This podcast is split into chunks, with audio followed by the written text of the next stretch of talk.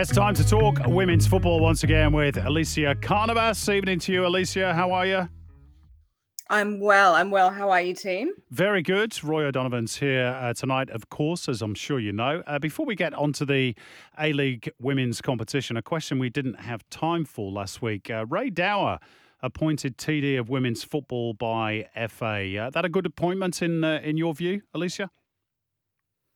Yeah, look, I definitely think the appointment is required, number one. And I think if we're looking at um, who's probably the most experienced in the women's game um, amongst all of our coaches, particularly in, in in the women's coaching realm, I think Rae Dower would have to be top of that list, um, just with the amount of exposure she, that she's had in our game for many, many years. Um, gosh, I would have been a kid coming through, and Rae Dower was top of the charts up here in Queensland. So I think it's a good appointment. I think it's a start um, for women's football, in particular, to actually have a TD, which I Mm. think is is important for our movement as we we go forward and try and grow this game.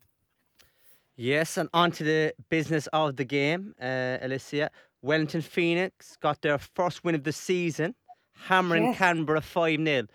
Was it as much of a shock to you as it was to me?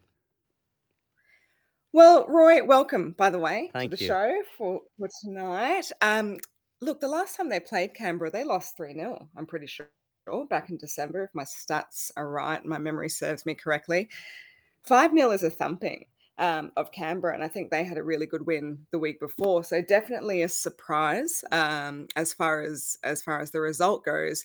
They've got Brisbane um, this week on the road, so that'll be interesting uh, to see if they can just maintain a bit of momentum. And the the quality of the finishing was really really good uh, from hmm Wellington. So fantastic match from them, and I love to see a bit of a shake up in the, these matches throughout the league. So I was really pleased for them, and, and hopefully they can continue. Absolutely. Uh, now, Western got back to winning ways after uh, their first loss last week. Uh, Hannah Keane with her seventh of the season. She's in line for the Golden Boot at the moment.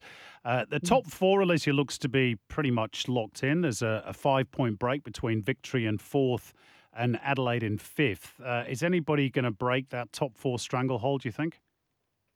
Look, it's it's as we sort of said earlier in the season. Once they start to break away that top four, it's going to be very difficult um, for for other teams to catch up. And I think that's always the challenge um, through with both leagues in the A League, men's and women's. It's always the challenge once the top four sort of cement and get their momentum.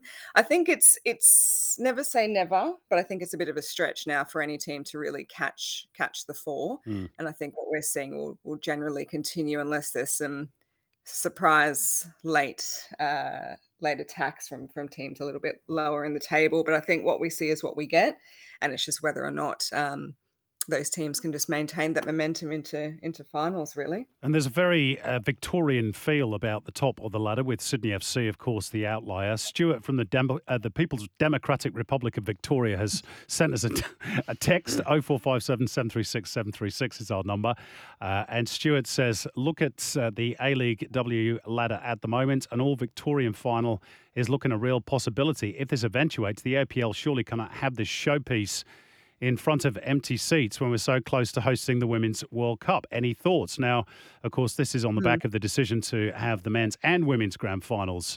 Uh, in Sydney, there's no uh, guarantee, of course, it's going to be an all Victorian final. No guarantee there's going to be a full stadium of empty seats either. But you sort of take his point. If it's an all Victorian final, it would be better to be in Victoria, really, wouldn't it? yeah absolutely and i th- think that's been the the sore point i think for football fans throughout the country is um part, part of drawing your crowd is being able to to host your final right that was that was the way it was and if you finished as minor premiers you you got that honor of hosting the final Yeah. so I think that part of our game is lost, unfortunately. And I think that actually is what made our game unique. If we look at the other codes, Melbourne get the AFL, Sydney get the NRL typically. And so what made our game unique was that our final was mobile.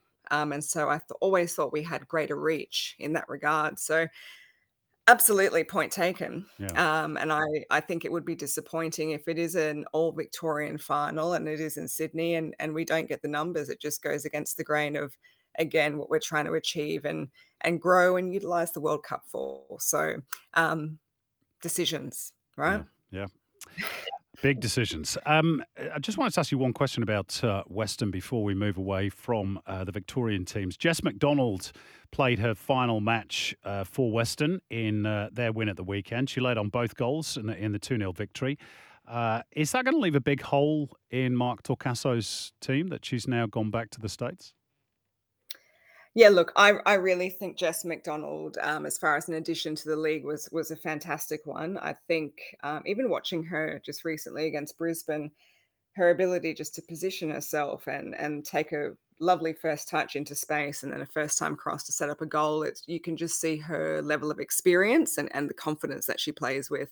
And I think a team like Western, um, being new to the league and having a, a player like her with her experience, and, and American players typically bring that confidence and that natural leadership as well that they have, um, was definitely an addition um, to that team. So, um, absolutely, she'll be missed. I think she'll be missed in the league as well. And um, also what she represented um, in terms of just being a mum and, and doing what she did as well and traveling to to play was was really special. So I think collectively she'll be missed, but I think uh, for Western, does this give room for players like Chloe Logarzo mm. as well to come in and and really start to start uh, coming into finals time as well, that tail end of the season, and see what impact she can have um, for that team. And in case you don't know, Jess McDonald left her 10 year old son back in the States to come over and play in Australia. Wow. So it's quite a big commitment, isn't yes. it? Sorry, Roy, go on.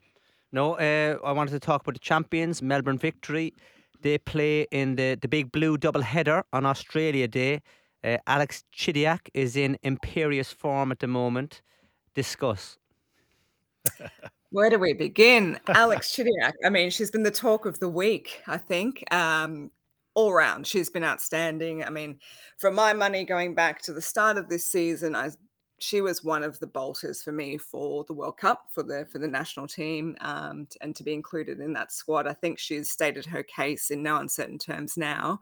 Um, she's had a really really special season and for me um, a standout player in the league absolutely. So her her energy and just what she brings to that Melbourne Victory team and attack is really special. And I think um, well I don't think I just I'm hoping that it continues long live because it's fantastic for the league. I think what she's doing is is fantastic.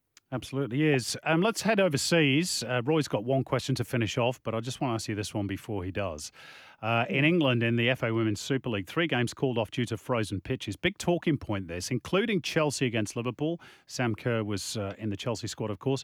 Uh, the match did get underway, but was abandoned after six minutes. And uh, uh, the Chelsea manager, Emma Hayes, has, has gone public saying, look, it's time the women's game got under soil heating for all the pitches uh, for all the pitches that they play on, which I have to say I totally agree with. It did strike me though when you compare the problems of of England and Australia.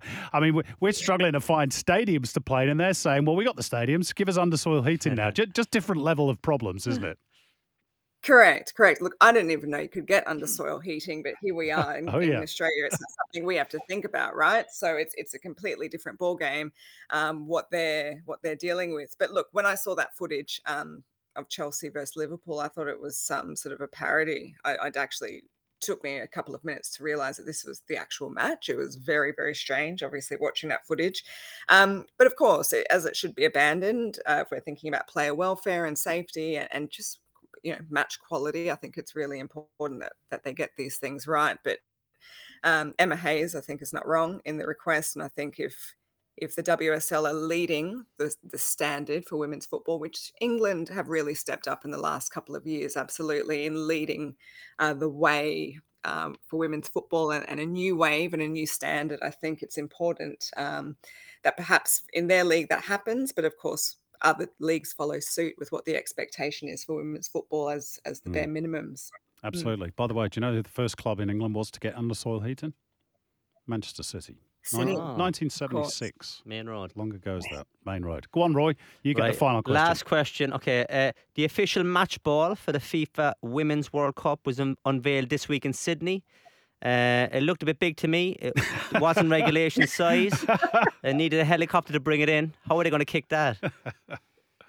Fun, fun times. I mean, look, great footage, great marketing. Um, whoever was the mastermind behind that, it looks fantastic for for the Women's World Cup, particularly Sydney in all its glory and Bondi Beach. So kudos to them. Um, the look of the new ball, I like it. I think it looks really cool. It's something a bit different. Um, the detail on it is, I think, really thought through, but particularly around Oceania, I think that was really important to sort of highlight the region. And I know that we sort of tuck into Australasia these days by way of qualification, but um, look, we we are an island, big island, Australia, and we really sit with our Pacific neighbours by and large. So I think it's a really nice touch and a really nice nod um, to our geographical position in the world, and um, it's something a bit different. I think it's quite modern as well, so it's exciting. Yeah, sure is. As Yeah. long as it doesn't fly like the Jab- Jabulani did in South Mm. Africa in 2010. That's it. Hey, uh, Elissia, we've got to go. Thanks so much for your time, as per usual. We'll speak to you next week on the Global Game.